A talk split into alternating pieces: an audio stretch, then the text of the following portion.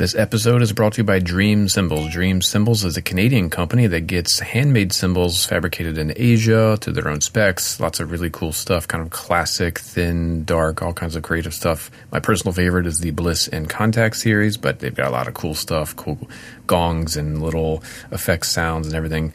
Uh, give them a follow on Facebook, Twitter, and Instagram, and uh, let's check out the show.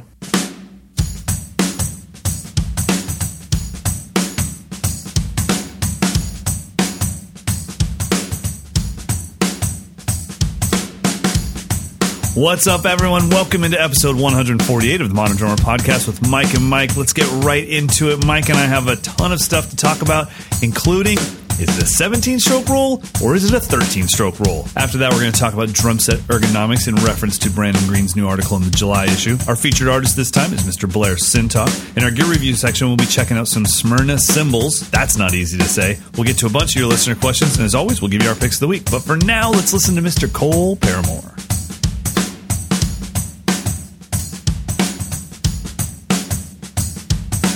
Sweet beats of Cole Paramore. so you're telling me you've known him for a, you've known Cole for a while. I've known him, yeah, since he was about 17 years old. Um, do you know? Do you know Devin Sumner? Have you followed him at all on Instagram? Yeah, just from Instagram. Yeah. Okay, so so I Cole feel like and I know Devin were in this, on Instagram now. right. Well, Cole and Cole and Devin were in the same first camp together in year number one, so nine Oh, years wow. ago or eight Okay. years ago. Yeah, so I've known Cole for about eight years. Really good kid, long time uh, Mike's lesson student, but I mean on his own now. Uh, I, I don't know if he's teaching or just working, but I know he's up at Don Bennett's drum studio in Seattle, and so Nice. super proud of him, man. So his gear on that beat was a DW Jazz Series mahogany um, with he had a Keplinger ching ring taped to the floor tom. That was that all that jingly stuff.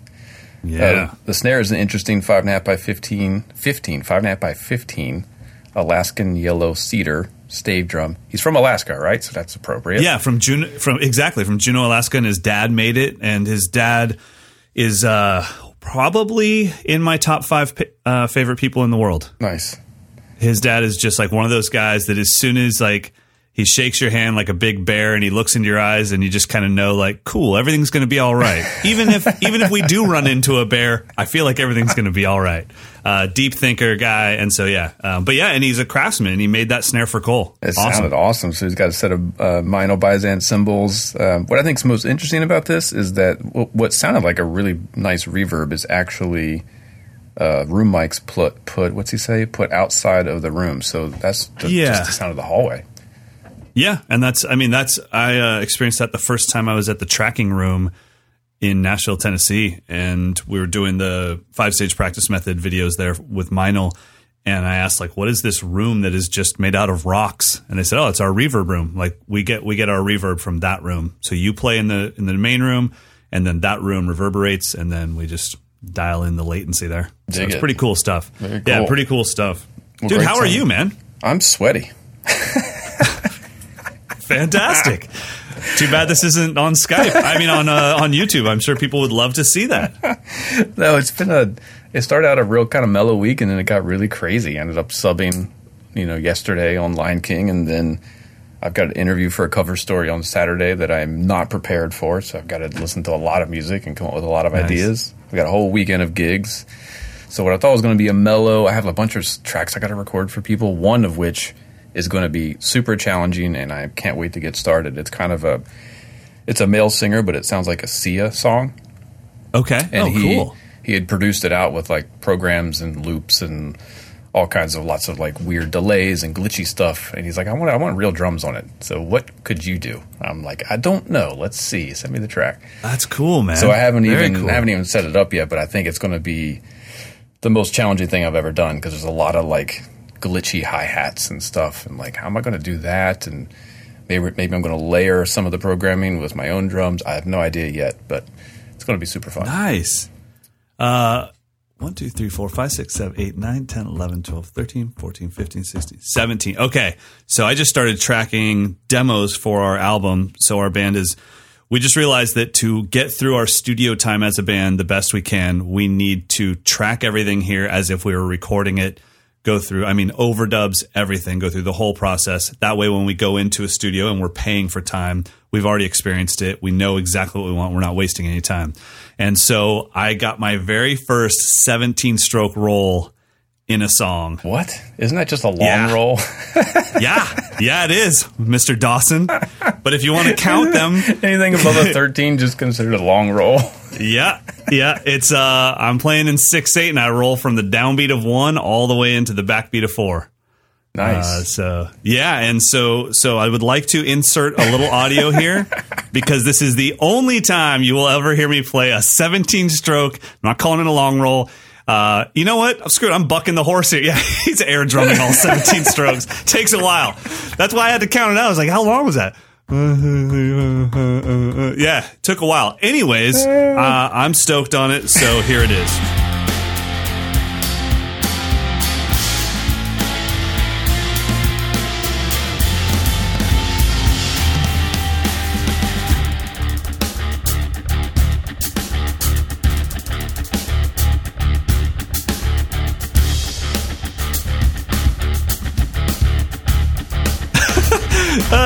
So, like I said, now that you've heard that, it's my first 13 stroke roll in a song. It was weird. I think Skype cut out. It sounded like I said a 17 stroke roll. it took way too long for us to figure out. By the way, you guys, you only heard a little snippet of music. We literally have been playing rolls on the desk for the last five minutes. He's like, uh, 2, 4, Oh, 6, 8, good. 10, 12, 13. Yes, 13. okay, well, you know what? Here's a this is a perfect example though of I don't ever want to decide I'm playing a 17 stroke roll or a 13 stroke roll. It was a sound. I wasn't counting I don't want to be counting how many strokes it was. It's like, well, I want to roll from here until here. Right, yeah. Whatever that is is what it is. And that's the thing I'm I'm experiencing that a lot right now with a lot of the Mike's lesson students. They're saying, "Hey, I just finished your I don't know, whatever it is, uh, intermediate fills course. And I go, okay, awesome. And they're like, but it didn't, it didn't happen on the gig. None of them showed up. And I'm like, uh huh. yeah, don't do that ever. Like that would be very wrong. Um, don't. yeah, if you, can know, identify it as something you learned from a course, then it's way Yeah. too soon to use it, I think. just like I don't want to go to Mexico and the first person I meet, I go, ¿De donde el baño? They're like, what? I'm like, sorry, that's the only one I learned, and this is my first conversation in Spanish. So, like, are uh, you all right? You need to go to the yeah. doctor? Me llamo Miguel de donde el baño. I'm Mike. Where's your bathroom? Oh, so, so, anyways, it's the same type of thing. Like I worked on my rolls very hard, all the way up to 13, apparently, when I was younger. I'm still double and then when it was, it is uh, because I'm feeling it. Like so, the right hand diddle is the is the six eight pulse. So one, two, three, four, five, six. One, two, three, four. So your hands are playing 16th notes, but you're doubling each stroke. I'm diddling each one exactly. Okay. So yeah, so really, if if we were playing singles, it'd be da da da da da da da da da one two three four five Right. six one two three four five six. I can't even imagine what that's doing to this microphone right now as I'm doubling on it. It's like grrr. Anyways, so stoked on that. Band's going well. Everything's confirmed for the Asia trip. Just added a four day uh, camp in Greece, so I'm excited about that. And uh, now I'm getting ready. So I'm in the mode that you were in. We talked about this a little bit last week, but I'm in the mode that you were in when you got the word that you were going to be playing PASIC. I'm now in drum solo mode because I want to do all that stuff. So I'm working on that, working on the new Man on the Moon songs that I'm going to be playing over there. So all that's going good, and I've got uh, advanced camps starting this Sunday. So, So busy how do you stuff. How do you determine a clinic outline for something? I mean, that's a crowd that you have no idea who you're going to be playing for. Well, I I I go in knowing that English isn't happening. You know, I, I mean they'll have a translator there for me for sure, but um, I'm going to have to speak in very concise sentences. You have to take out the humor. As much as I want to make people laugh and make people have a fun time, humor just doesn't get translated well. So Yeah. I have to take that out. Um, I switch from a 70 30, which is 70% teaching, 30% performing, which is my normal clinic. I switch those ratios to 30% teaching, 70% performing. And then I do my best to learn right and left kick in every language. And I can teach anything with right, left, and kick. Um, but the main thing is, I know that this, the crowd will be primarily made up of people that don't play drums. And the whole role of this clinic tour is to bring this instrument to countries that that the drum set isn't one of their normal instruments. And so my job is to make this thing really accessible. It's not to teach them like, oh, check this out. If you played the, if you accented every fifth note and sixteenth notes, you'd get a five. You know, mm-hmm. I'm not going to do that kind of stuff. It's going to be very like, hey, I'm just going to play three notes for you, right, left, and kick, and I'm going to see what I can do with that. And you know, I might even find some things where I can bring somebody up from the crowd and teach them something basic, just to show like this this instrument is accessible to all of us. Anyone can do it. You do not have to be talented to play this instrument. You just have to have the desire to play it. So that'll probably be my big message for this clinic tour over there. But the great thing is once that's done, going to the UK drum show and having those restrictions taken off of me and I can be myself again. Oh my gosh. It's going to just be heaven. they'll have that talk cane for an where hour they just, straight. Yeah, they just pull me off the stage. They're like, hey, we're going to put you over here in this room. You can just teach small master classes. You're not you're not meant for this thing. So yeah, so I'm excited. It should be fun. Cool. Well, uh, a little bit of bookkeeping. Anyone listening, this is Friday the 22nd when we release the show. There is you have until June 28th to enter for the Ultimate Ears contest. So make sure you check that out if you go to the show notes for the podcast or moderndrummer.com. It'll be a link there. Um, I don't have a, a, very easy to share link from my end. Um, so yeah, you have to get it from the show notes. But you have until enter, the 28th. Enter, enter. Enter. You can enter every day, multiple different ways. So make sure you do it. You won't be disappointed. Absolutely. You'll be disappointed if you don't win. You won't be disappointed if you do win. You'll be even more disappointed if you don't enter and you think maybe you could have won. So yeah. you should do it because I'm using I'm using the grand prize in my ears right now, and I am still obsessed with them. I, I, use them everywhere I go. All right, let's get into it. What are we talking about? We're talking about ergonomics. Yeah, I think we might have talked about that in early stages of the podcast, but we are running a new series of articles in the magazine starting in the July issue with Brandon Green, who runs a company called Strata Internal Performance Center. It's uh, and he also has a drum centric side of it. So he's really into just biomechanics and how it relates to the drum set. Mm. Good drummer as well. Uh, so the series is introduced in the July issue. So and he just kind of does an overview of muscles and how the skeleton.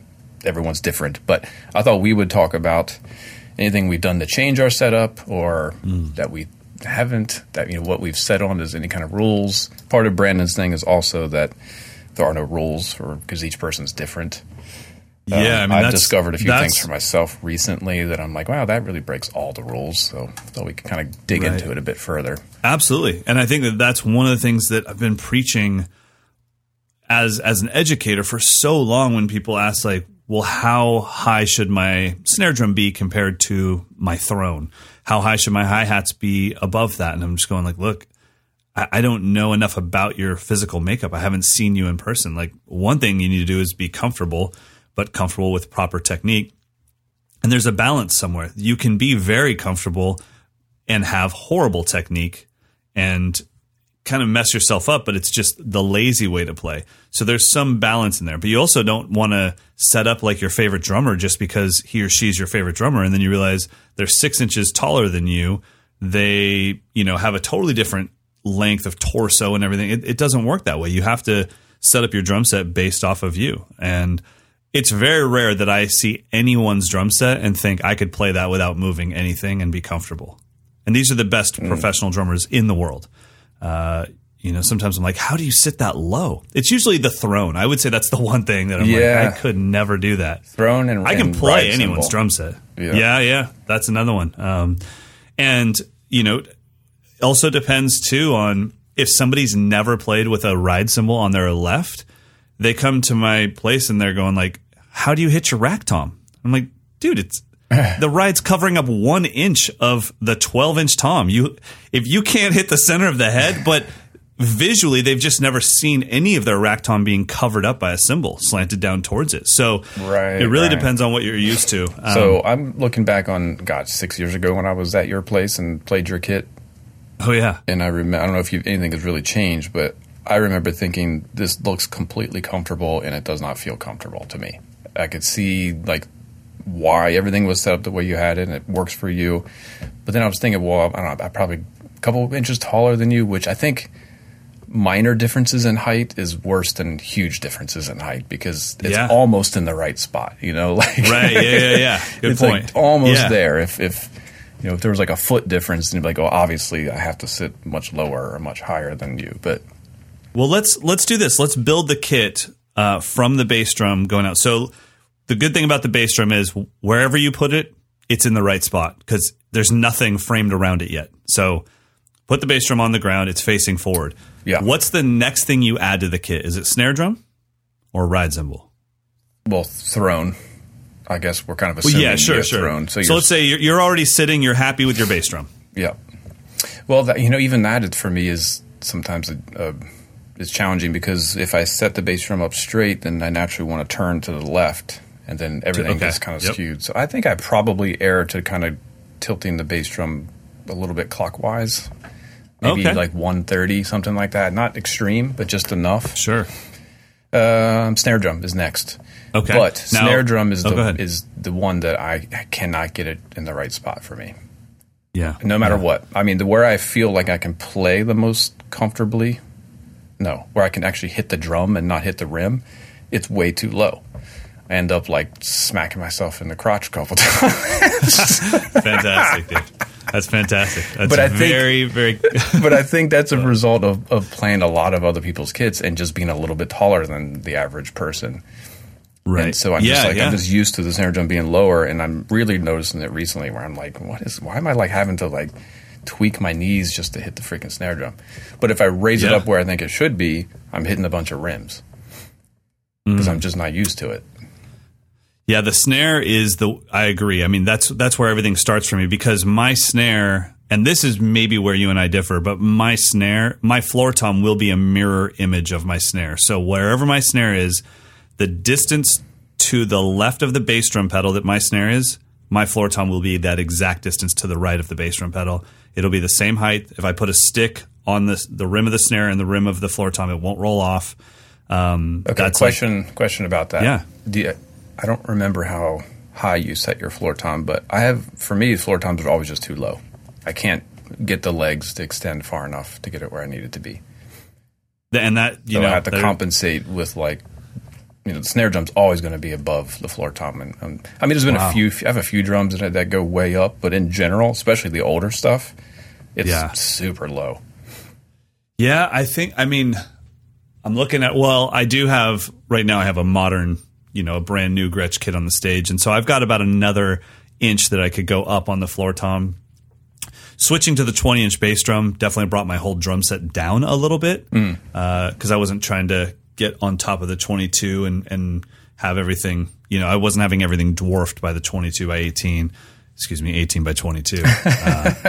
so anyways so um so yeah so those are, are dead even for me but the one thing that i will say that can that i sometimes forget still and then it'll ruin a performance for me is the actual snare basket itself so if we have three grabbers it's natural for me to have it as a triangle facing forward. So there's one grabber going straight forward and then two coming towards my body. Well, that puts one of those little feet right into my thigh every time my leg goes up and Yeah, down. Yeah, right. But that's usually So I have how to- the, the tilter works.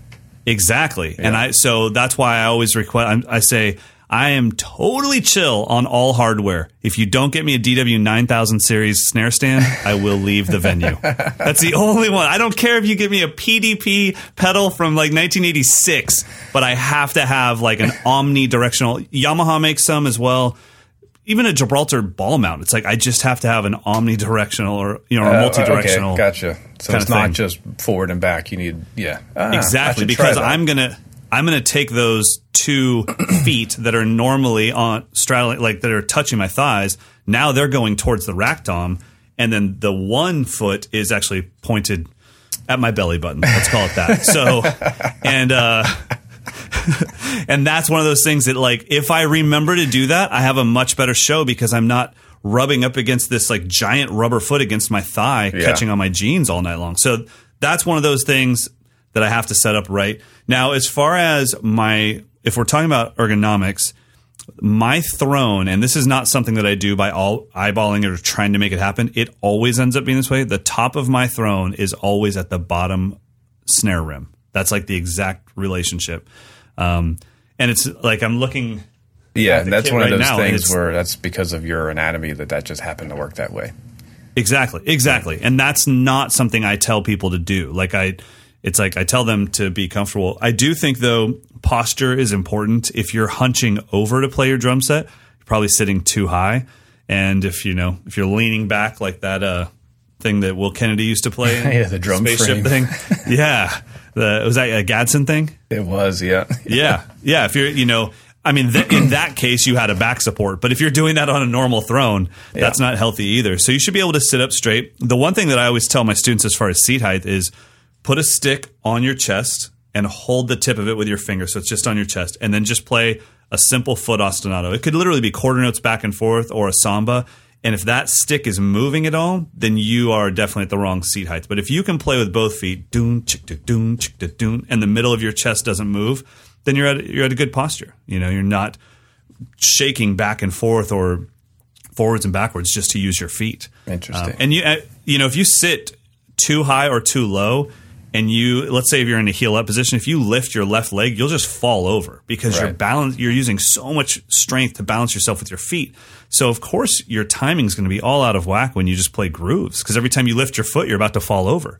So that's that to me is where it all starts for me. Um, what about your rack tom? Where do you or do you add rack tom after snare and floor? Hi hat, hi hat. Um, Okay. all this So just you go of kick, snare, hat. yeah, because that's that's where I'm going to be eighty percent of the time. I can Yep. I can make do with the rack tom being too far away or, or too angled or too flat or whatever. But if the hi hat isn't, and it's really has nothing to do with where the cymbals are, like that, I will I'll just make do. It's where my foot is. Yeah. I have yeah. to. I have, it has to be pretty far away, which maybe that's why I use big hi hats most of the time, so I don't feel like I'm reaching out into the outfield Sure. to play them. But if it's too close to me, then everything is out of whack. I feel like I, again, Now, I'm, I'm doing- whacking my left thigh with the Right. stick because I'm like the, the you know. I don't think I have a strangely proportionate lower body, but there's something weird about it. I just can't really get comfortable most of the time. So in Billy Ward's big time video, he talks about just kind of putting your feet down on the ground like you're just sitting on a chair and then putting your pedals underneath those feet. Is that how it would look if I was to take a picture of you from over the top? Or is your left leg extended? Like, is your hi hat pedal further past, is it past your bass drum pedal? Or are they dead even with each other? I never actually looked at it. I would say it's probably even. If anything, Okay. I might have my left foot a little bit more extended, so I'm not. Okay. you know, I'm, I'm trying to get rid of elevating my left leg as much as possible Gotcha. by having it in too close, and the knee kind of buckles up. So that's a big issue. And the biggest thing for me recently is not recently; it's been forever. Is I am a huncher because I have to sit higher than average, but drums are kind of made lower than what I need them to be. So I'm feel well, like I'm you're not to- playing 24, 13, 16. You know, you're a lot of times you're on Yeah. a bop kit even. So- Yeah, yeah, small drums. So that's kind of been. But what I'm doing to compensate for that is just forgetting about anything looking good. Rack tom has to come way up, like really freaking high. If I'm playing an 18, then the rack tom looks obnoxiously high. Angled But more it's comfortable. than yeah, angled more than probably most people think is cool. Right. Um, I don't like flat rack tom, and then ride cymbals way up, like way higher than average, which is probably why sitting on your kit made me feel a little handcuffed because everything was Yeah. flat and low.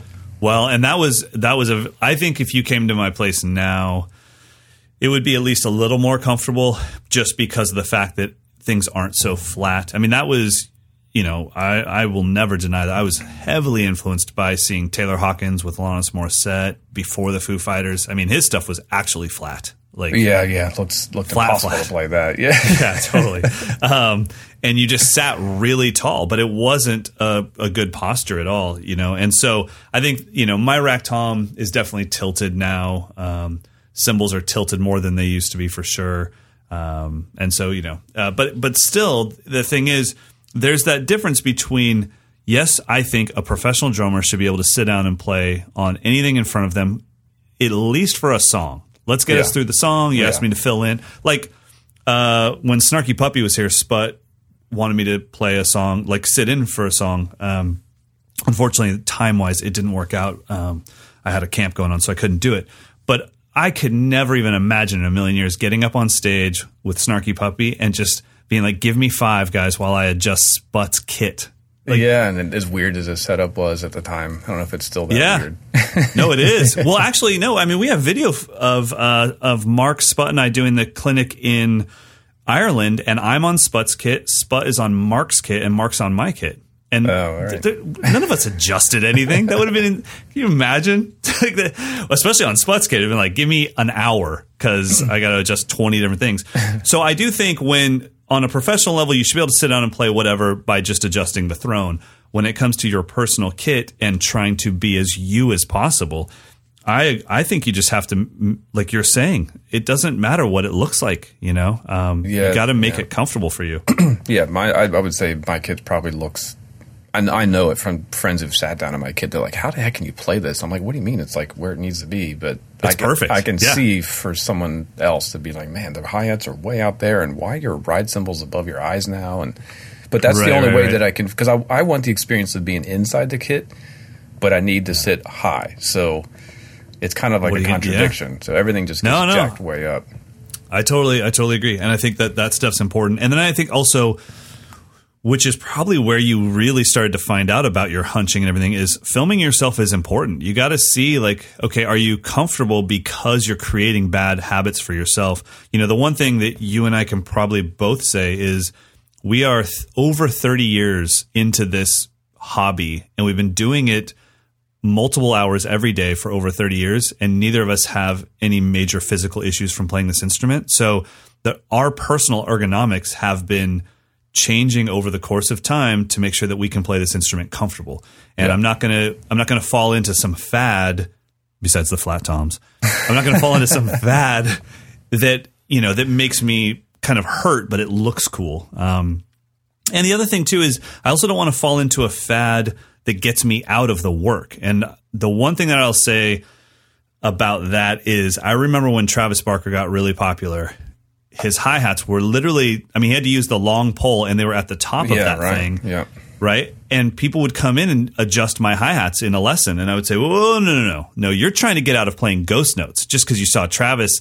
Travis is playing in a band that's so loud that ghost notes aren't part of the game yeah. we're working on David Garibaldi stuff. You don't get to raise your hi hats twenty yards in the in the sky just so that you don't your sticks don't hit each other. Keep your left hand down. I want your sticks to hit each other because that tells you that you're bringing your left hand up too high on your ghost notes. So I try to avoid with myself, obviously, but then with my- my students as well. It's like you don't get to change the kit to allow for bad technique. I won't allow that to happen. But if it's be you know, especially like if somebody comes in and says, "Hey, man." I'm 6'10 can I just bring my longboard with me when I when I'm taking my lesson? It's like, yeah, of course. I, I can't even imagine how tiny my pedals feel to you. Oh, yeah. Of course you can. You know, you have size 15 shoes. So Yeah, yeah, and other, I mean, Well- yeah, you, like you said, if you're playing, the music determines also part of your setup. If if you have to be able to hit as hard as possible, then I I would do that too. I raise the hi hat more when I'm when I need to just Oh, yeah. But I'm Yeah, not doing I mean, anything got- on top of the cymbals at that point. It's it's Right. not happening. It's all shanks Yeah, and, and open stuff. I got rid of my rack tom for the entire time I toured with my band just because I needed to bash my ride cymbal so much that it was like, you know what? If I'm going to do any toms, our band is so kind of big sounding. I'll just go with a 16 and 18 floor tom setup and be thunderous on the toms. But I need, I need, I need access to my ride cymbal without hitting my knuckles as I come down on the rims of the floor tom. So I just put the ride cymbal right above the bass drum, like right in the smack dab in the middle, and I could bash it all night. So yeah, you're right. Music determines everything. All right. So we are going to see more of these articles in the future, right? Oh yeah, and this, so part one is just an overview, just kind of explaining the fact that we're all different. But for, there's five more parts, and he goes very specific on throne height. That's why I didn't want to go too deep into it here. So next month he's talking about throne height and using your hip your hip flexor range of motion to kind of determine that, and pedal width and snare height. He's going through each part of the kit, so it's it's a pretty detailed uh, series. There are some video to accompany uh, parts two through six. But yeah, I'm going to be ever changing. And as I read these, I'm going to be reevaluating. That's probably what made me think of it. It's like I've never thought about my kit setup in a long time, mainly because I'm not playing my own kit 90% of the time. Yeah. But now that Well, I you am know- more, I'm like, man, this I just need to fix this. Like, why? I just started experiencing it at the the the owner of my CrossFit place. We were we were working on a specific move. I couldn't physically I could strength wise do the move, but I don't have the range of motion to do it. and he said, "Hey, go sit on that bench real quick and just kind of do some air drumming. I want to see how you play drums." And I showed him. He was like, "Yeah, man, it's going to take us a while to undo that." And I'm thinking, my posture's killing. And he was like, "Dude, your shoulders are so far forward. If you've been doing that for 30 years, there's no way you're going to get a barbell over your head while doing a squat. Like to do full on like overhead snatch squats. He's like, you're, we're going to have to really loosen you up to be able to do that. And I was thinking, wow. And he's like, yeah, you've spent 30 years f- short, shoulders forward and reaching for your cymbals and reaching for your drums. And we need to now bring all this back. And I'm thinking, oh my gosh, like it never even occurred to me. So, But you know, yeah, when you see a drummer play that way, it looks weird to me with the shoulders Oh, back to- and like totally. all And I'll just it just looks Yeah. weird. of It course, doesn't work. I'm not going to do it, but I get why it is the way it is. No, I mean, there's. I, I think we all have in our head like what. Well, I, this is a great example too of of how we are all different.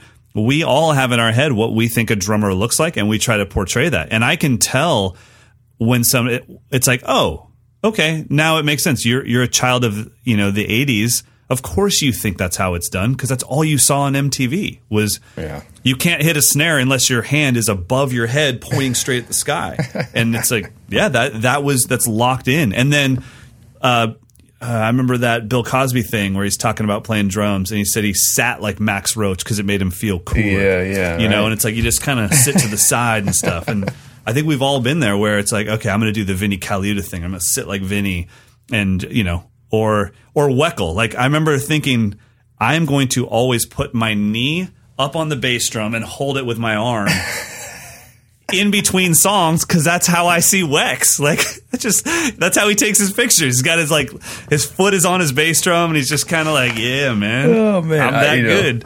A, a, a, a slight detour. Uh, I got the Dennis Chambers video first, and a friend of mine got the first Dave Weckl video. Like, Okay. kind of sight unseen. I ordered that one. He got that one. We really had no idea what we were doing, and that Right. that shaped our approach to the instrument in such drastic ways. Just on you know, not even realizing it.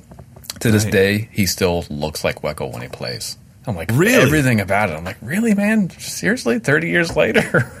Yeah, it just informed it like imprinted so much from the early stage yeah. I mean, th- those were you know they were gods to us. So, all right, let's keep moving. So we're talking about Blair Sinta, and yep I was I was really having fun today going through a bunch of his videos because he's a different style of YouTube educator. Uh, well, I, I'll just say educator. It just I just happen to be watching him on YouTube, but he's clearly not chasing the let me bang out as much information in as little time as possible vibe. He, it's very relaxed, and he's just kind of like, I'm going to walk you through this. If it takes us 12 minutes, it takes us 12 minutes. But it's also not about rights and lefts and kicks, you know. So Yeah. Um, now, do you actually know Blair?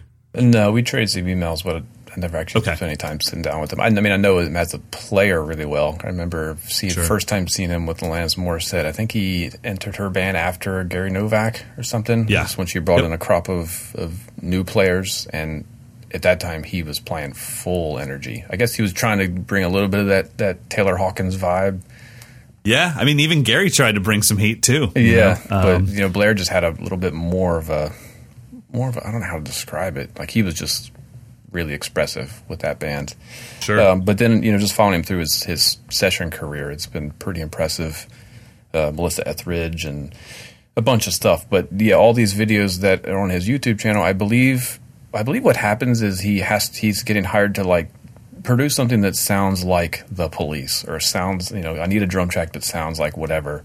So he deep dives into okay, well then I'm going to actually try to recreate the exact sound and so his videos are, are like him, his process. Um, I did actually I wanted to drop in some of the audio from one of his latest videos, which is how to get the police sound from Ghost in the Machine. So what you're going to hear is actually Blair playing. It's not Stewart Copeland. So let's check out the little bit of that first.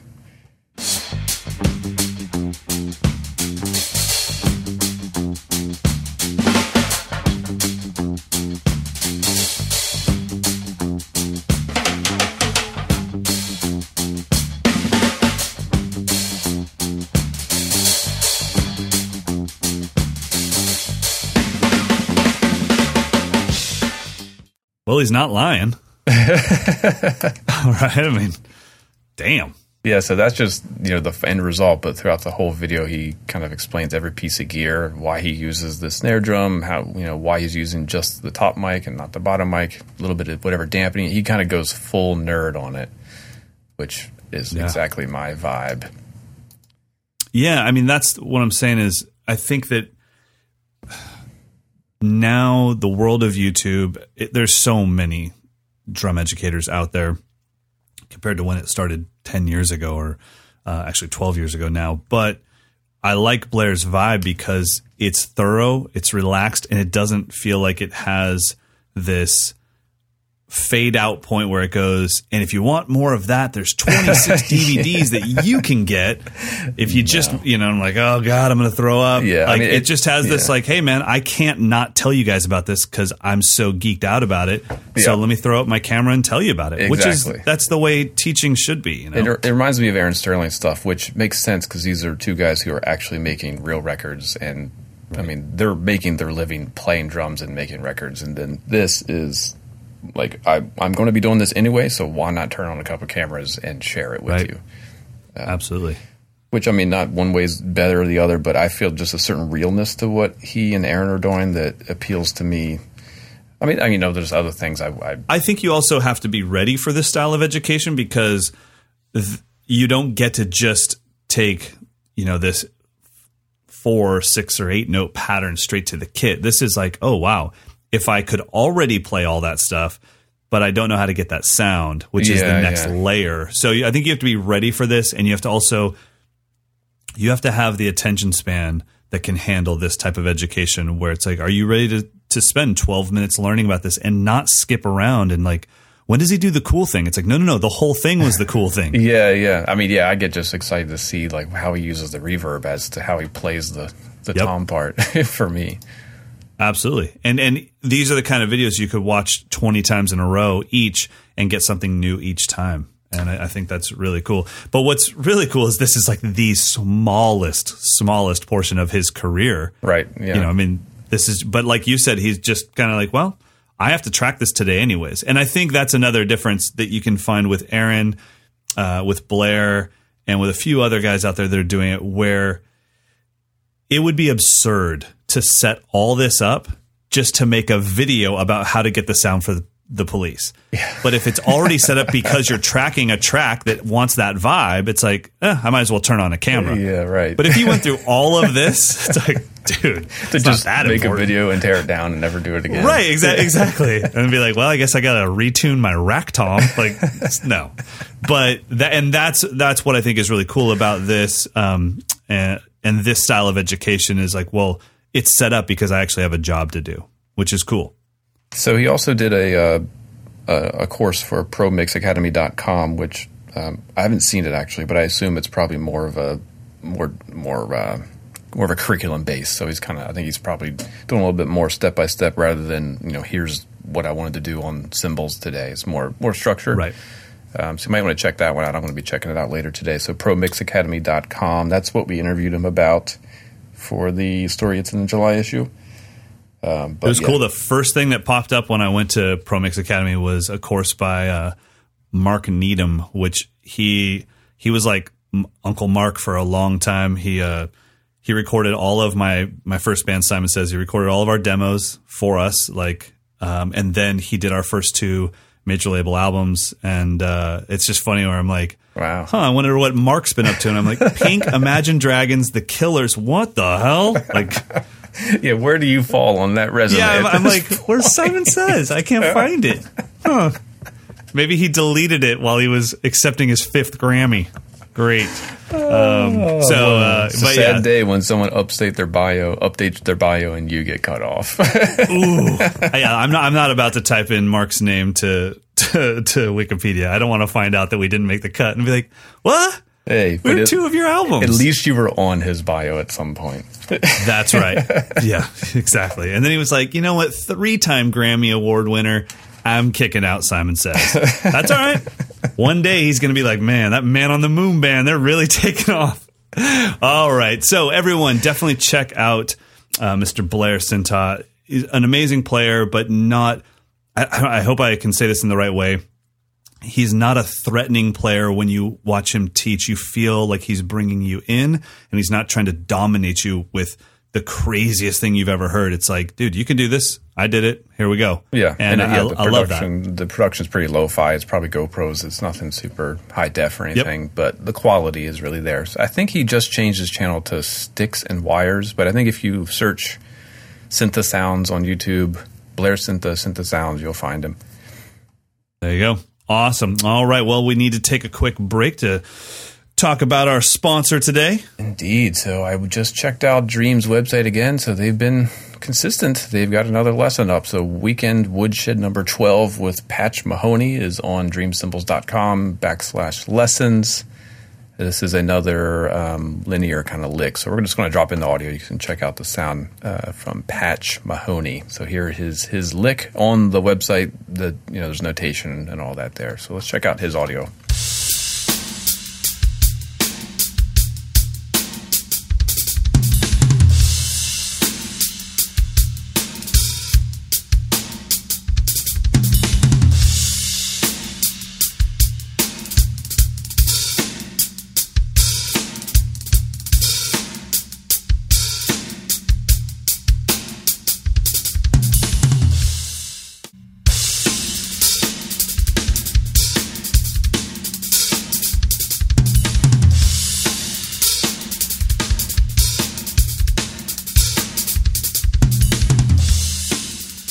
So go to dreamcymbals.com backslash lessons. Check out, you know, there's 12 of them there, so they got 12 little mini lessons. It looks like they're putting one up every week, so good for them. They're staying Cool. true to their word. And thanks for Awesome. sponsoring the show. They've been uh, Absolutely. here from almost the beginning. Much appreciated. Yeah. All right, now let's get into some candy. I got to say, I was really taken uh, off guard by these cymbals. You say the name I'm going to guess and say it's Smyrna. Smyrna cymbals. Okay, so when I see that we're reviewing a set of a, a Turkish set of cymbals, I have a sound in my head. Yeah. This was not that sound. No. This Yeah. was like, oh, okay. Um, these would be pop, rock. Um, these are like shimmery. They're brilliant. Uh, so, just so I'm assuming you know a lot more about this than I do, but is that what they're going for as a company, or is that just this specific line? Because I was totally, bl- I was like, wait, those are Turkish cymbals? Yeah, well, it's it, they're made in Turkey. I don't know the actual business deals, but there is an American kind of mastermind behind the whole Okay. thing. So they're designed for, Okay. for more of an American market, which explains the you know, slightly Sound. cleaner than what you think of a traditional Turkish. Which is good because how many of that kind of, you know, dark, trashy Turkish things, we just don't need a lot more of those companies popping up. No, when- and they all just become sound alikes. It's like, oh, there's that thing and there's that thing. So these are not that, which is interesting because they're kind of just, especially the neoclassic, which was one of the series we reviewed. They just sounded like really clean, kind of bright, but not not thin, you know, not harsh sounding cymbals. They just sounded like really good cymbals. Um, what did they send us? We got 14 inch hi hats, 18 inch crash, 20 inch ride, 10 inch splash, and a 17 inch China. So just like a basic setup. We're going to drop in the audio first. when We talk about it afterwards. So this is the Neoclassic series.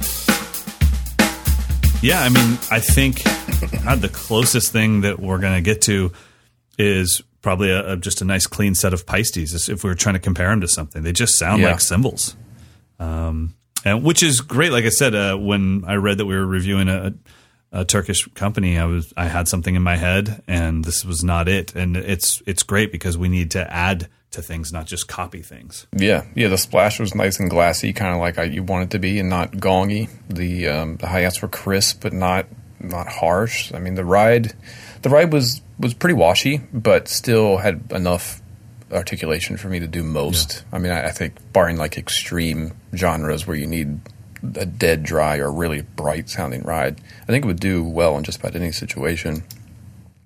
Yeah, I mean, it, it just sounds it sounds clean. I, I think if you're gonna like I- you mentioned it here in the review, but pop rock would be fine. But I could see even Vinnie playing these, you know, these kind of just perfect, beautiful cymbals. Yeah, yeah. I think you're you're you probably hit the nail right on the head. They have a touch of that peisty kind of crystal clear attack, mm-hmm. but they're still kind of rich and warm. You know, and that's not just so you so the listeners know because obviously i'm assuming most of you haven't heard of this company yet that's not the entire company's line that's just this very specific line Yeah. the other line you reviewed was a little bit more trashy had a little bit more character to it Yep. and um, and that line is called the A R A F. Araf. Arif. Yeah. We're crushing that stuff today, buddy. Yeah, these were the ones that I felt like if you want something a little bit more interesting that's fun to play, these would be it. I don't. These weren't the ones that I would say take on every gig. Although they were more more versatile and all purpose than some of the other super dry things that are that are out there. right. They were definitely the more like satisfying. I thought like just playing drums by themselves. These would be the ones I would use. Playing with a band, it would be determined by like, well, is the guitar eating up all that mid range stuff or what's happening? Um, and it was Yeah, the same sizes 14 inch hats, 18 inch crash, 20 inch ride, 17 inch China. So it was a parallel setup. Okay. Let's listen to these real quick.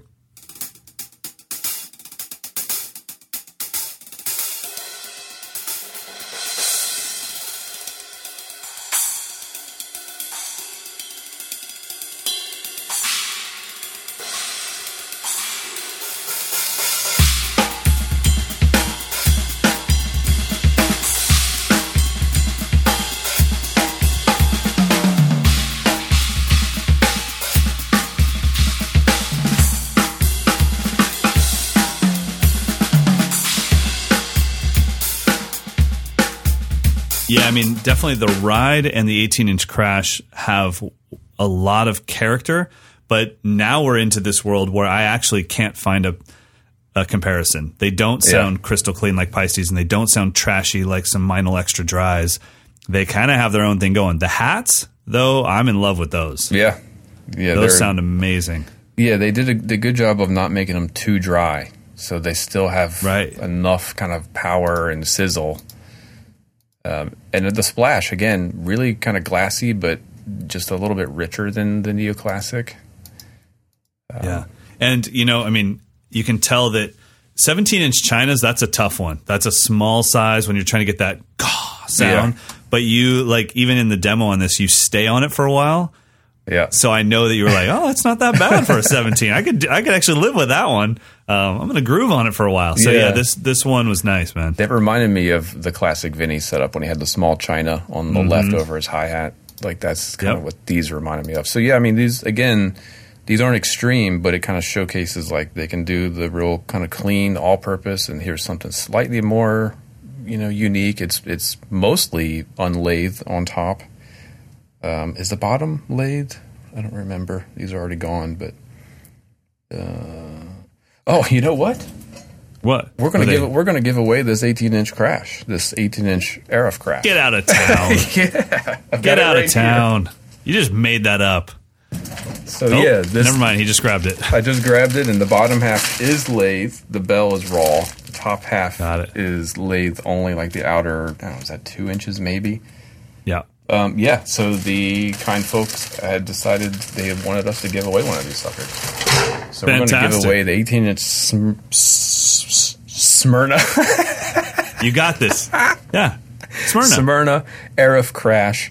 Uh, you know, after we get through the Ultimate Ears giveaway, so Fantastic. we'll, we'll do that in Um, a couple weeks. Now, real quick, it doesn't mention in the article, but do you know where these fall price wise? Are they kind of in that professional level price? Are they more affordable, or do we just not know yet? I didn't have prices at the time. Um, I'm not Okay. going to guess. I'm going to assume they're not they're not overpriced. I'm going to assume because it's you know it's a small Okay. company. It's owned at least the American side of it's owned by drummers. I can't imagine they're going to go Rolls Royce on us.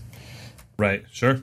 well, fantastic. I mean, it's like I said, it's just cool to have something um, that's bringing a different sound to that. Now, you can take a look at smyrnacymbals.com. Uh, I think your best bet would probably be to check out the review on moderndrummer.com uh, or check out all the videos they have on YouTube just because uh, if you have a modern day computer, you probably don't have Flash installed and they have a Flash based website. So you're not going to get a lot of love out of that thing other than it telling you to download Flash. So if you just go and do a Google search, you'll find tons of their video demos on YouTube and you'll be set. Right on. So yeah, that's that's Smyrna. Smyrna. Smyrna. I mean, we should have watched one of their videos and see if someone says it. nope. Nope. No. Don't don't pull me into that crap. I don't want to be a part of doing things the right way. All right, so we will announce more about this. We're going to be giving away that beautiful 18-inch crash. It's the exact one that I played in the demo. So if you Awesome. like that, then we'll give it away in a couple weeks. Very cool. Where are we All at? right. It's time for it's time for questions and answers. All right. I printed out a fresh batch, but we're going to have to go through just a couple old ones first. This one's from Adam. Um, so this is this came in February. and That's how late we are. Sorry, Adam. He recently got a George Way tradition snare in Nyatoh Nyatoh wood Yeah, man. which I'd never heard of. Um, he says it's the best wood snare I own, but I was wondering how Nyatoh stacks up against standard tone woods like maple, birch, mahogany, and walnut. So I just did a little bit of research, and it has a. If you go by the wood hardness, the Janka scale, it is eleven ninety five, and if you compare that to other woods around it, it is a little bit harder than rose gum, which is a beautiful sounding wood that Brady used often. It is a little bit harder than English oak. It is softer than heart pine. It's softer than yellow birch. It's softer than beech. It's a little bit softer than ash. So, and it's harder than cherry and maple. So it's, you know, it's harder than maple, and but not quite as hard as like ash or red oak. So I mean, it's kind of right in that that kind of middle ground. For me, it'd be okay. It's got some of the attack that I would want out of a harder wood, and it's got the, the warmth and the openness of a softer wood. Not a softer wood, but a, a average hardness wood. So I'm not surprised that you really like it because it seems like it's that perfect middle ground. Glad I was able to chime in. Feel comfortable with my answer. N Y A T O H. I had never heard of it. I would love to hear your drums. So send in some audio for an intro beat. Yeah. All right, next one. Um, this is from Andrew. Says if you were going to buy a new build vintage style kit, uh, meaning maple, poplar, maple shells, what brand would you go with? I'm interested in the Gretsch Broadcaster, but I have to put build quality and longevity before brand. Well, uh, I would say this. I mean, that's a tough one for me to answer because Yeah. I not because I'm a Gretsch artist, but because I don't own any other new vintage builds. But the one thing I would say is that the one thing I really dig about the Gretsch Broadcaster when you're doing a vintage build is you can mix and match. So the, even the people at Gretsch told me do a vintage build, but get modern spurs and modern floor tom legs because we are going to build it to vintage specs. You don't want a 1930s drum set when Right. it comes to bass drum spurs and floor tom legs. Trust us. You, people just don't play like that. And even then, they weren't good. Then they, you know, they were No. janky. So, so I have the rail mount on top for the rims. I have the muffle top and bottom on my toms and on my snare. I have the muffle strip with a tone knob on the bass drum. So it's full vintage build on all the drums. And then I have modern bass drum spurs and modern floor tom leg mounts. And I love that build. And it's it's tough, man. I honestly I probably still play on the broadcaster even more than the USA custom. When I practice, I actually go into my practice room here, my private lesson room, and I'm on the broadcaster a lot. So I still love that kit. Nice. What else, who else does a vintage build? I'm, I'm assuming only Ludwig, right? Or would C&C do one? Yeah, well, that's that's the C&C um, club date is mahogany. Whatever the club date two, that's maple poplar maple. Um, you know, I, what really I think if you'd have anyone who makes really good custom drums near you, they can order this type of a shell from Keller or someone.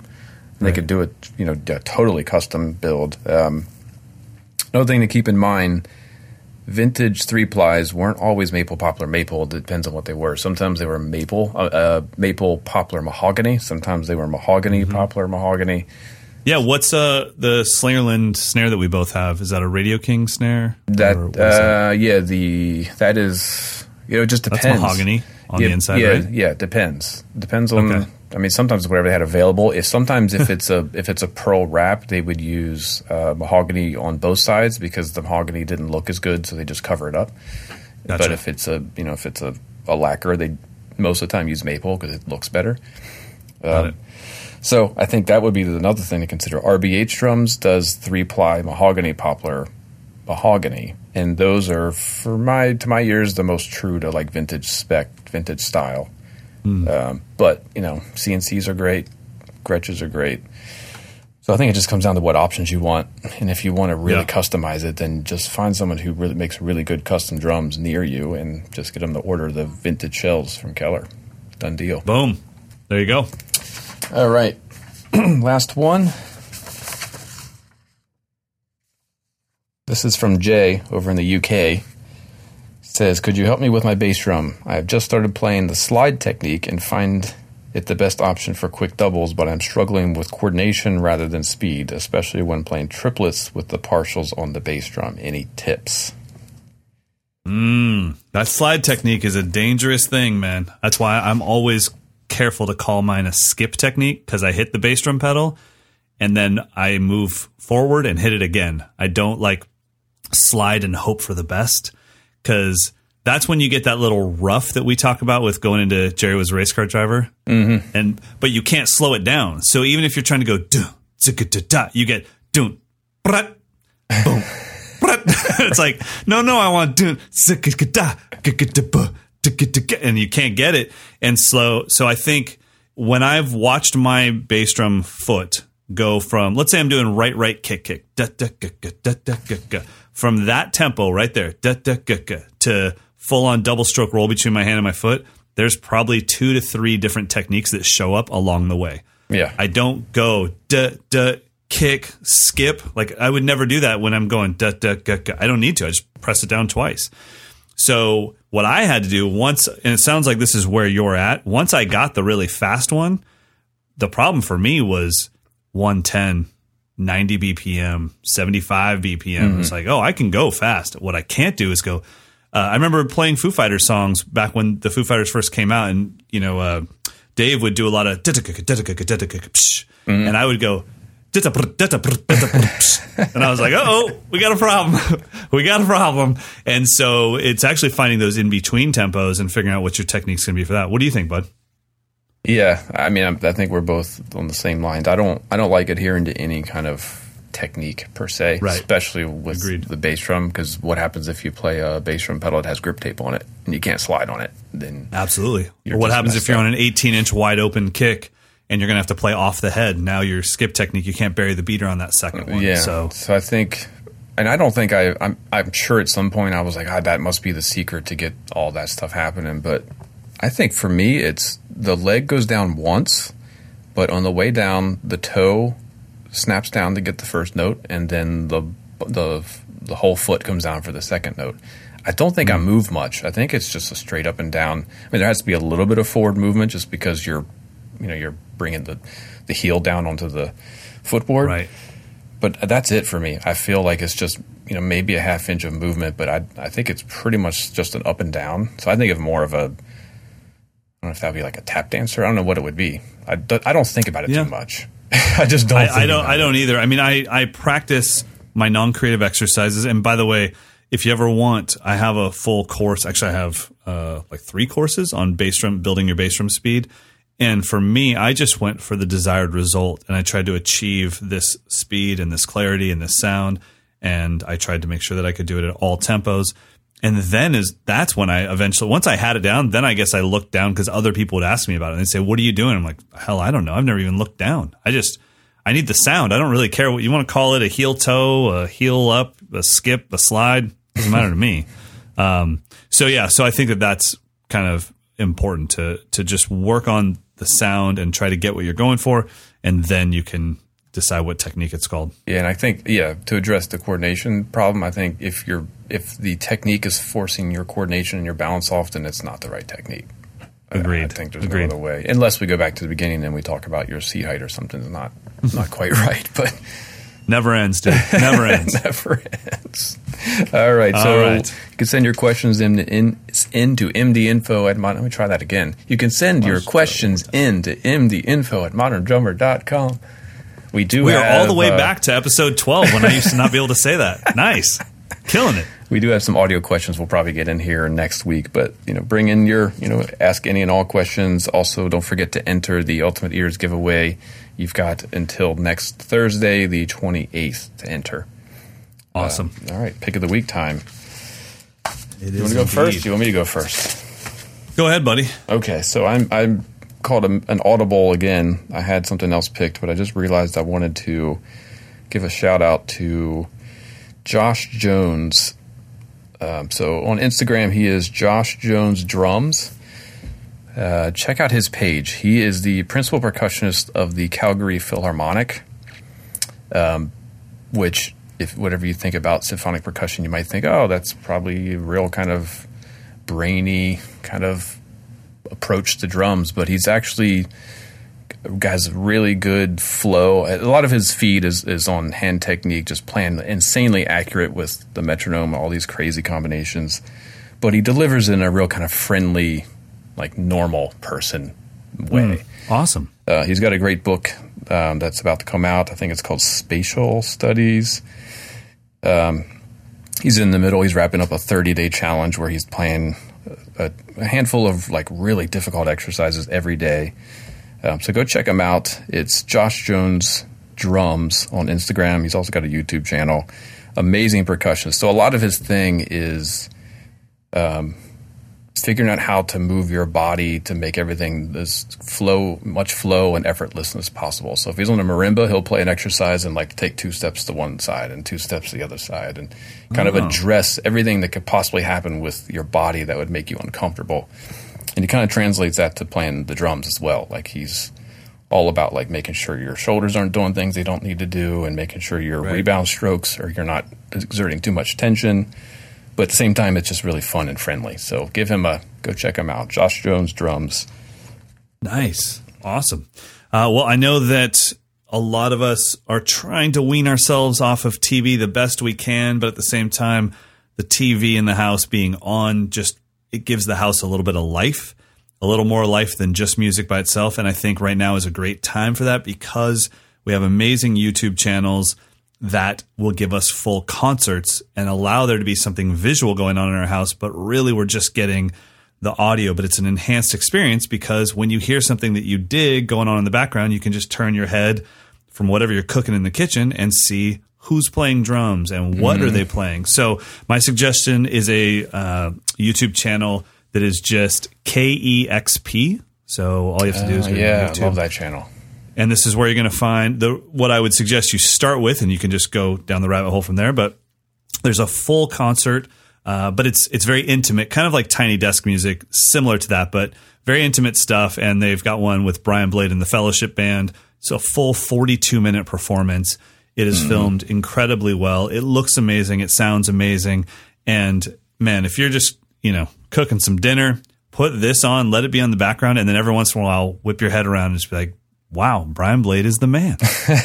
and uh, and then the great thing is it'll just go into you know just artist after artist that you've never heard of, but we should know about. And then uh, one thing you will find is when amazing bass players are featured and amazing guitarists are featured. Usually, those amazing musicians choose really good drummers. So Yeah. then you'll go, oh, that's Antonio Sanchez, even though you didn't search for Antonio Sanchez in the first place. And oh, that's Bill Stewart. I remember back in the day, the way to find a good drummer was to find anything that John Patitucci played bass on. That's true. Is it? Is Yeah. that the guy, John Patitucci, that Yeah. was playing with everybody at the time? It was like, oh, that, I, you just literally search his name and then you find out who the coolest drummers in the world were. You know, um, That's very true. And so, uh, so same with this. Just KEXP is the channel on YouTube. Fantastic stuff. Just press play, let it roll. If you want to study it and watch it you know, with full attention, that's fine too. But I think it's great for those people that are trying to wean themselves off TV, have something a little more culturally rich in the household, but aren't quite ready to turn off the tube just yet. So, what do you think of this Instagram TV thing? Have you checked it out yet? I haven't checked it out. I mean, I know what's going on. Obviously, uh, I don't know. I think, I think you're poking the bear. Don't Yeah. mess with YouTube's got the long form thing figured out. You've got the short term thing figured out, or the short format, and that literally just came into its own really uh, on a stable platform. I'd say in the last year to two years, people accepted YouTube is going to be longer, in depth content, and Instagram will be my quick fix. Start muddying the waters. I don't know. I, I mean, I messed. I saw that. Um, actually, there's a. It should have been my pick of the week as well. John Mayer did a Instagram TV. He like a, the making of his latest single. So it was like a ten a ten minute little mini documentary. Him and him Uh-huh. Okay. in a console, just kind of talking about how he made the track. But what I don't what I don't understand is is it a different app, but it just interfaces with Instagram? Like I'm not sure what happens at this point because it's a different. I don't app. know. You've got to install a different application, but it, then it connects to your Instagram page. Hmm. I don't know. I'm confused by it. we sound old. Just like Snapchat. Is Snapchat gone yet? Can it be gone? I don't get yeah, it. Yeah, I think it, it kind of is. Yeah, yeah, they're all. It's all. Uh, Vine is sure. i I was listening to a, a tech program that talked about all the all the amazing things that launched after 2010 that are already gone, and I was like, oh yeah, Vine. Wait, Yeah. that's not around. It's like no, that thing's gone, gone. People were like, Vine out of famous. business. Yeah, well, Instagram Yeah. killed it when they started Exactly. doing video. Yep. So uh, it's kind of crazy. All right, everybody, have an amazing week. Go out there and practice your rear ends off. Uh, Mike and I introduced the idea about 140 episodes that practice never makes you worse. So go practice anything. Just practice anything. And uh, you guys can always send in your stuff to mdinfo at moderndrummer.com. Please rate the podcast. That always helps us. Buddy, I will see you next week. I'll be I'll be neck deep in a advanced drum camp by then. That's right. Yeah, and Yeah, we man. yeah we're going to be stacking up multiple episodes to prepare for you leaving the country as well. So we're gonna Oh, we're gonna be really happy to We're see going to each get to know each or- other real well. You'll be stoked like Mike's in China. I'm done. All right, everybody, have All a great week. So our closing beat is Stefano. Stefano. Stefano. Dude, we're the pronunciation kings.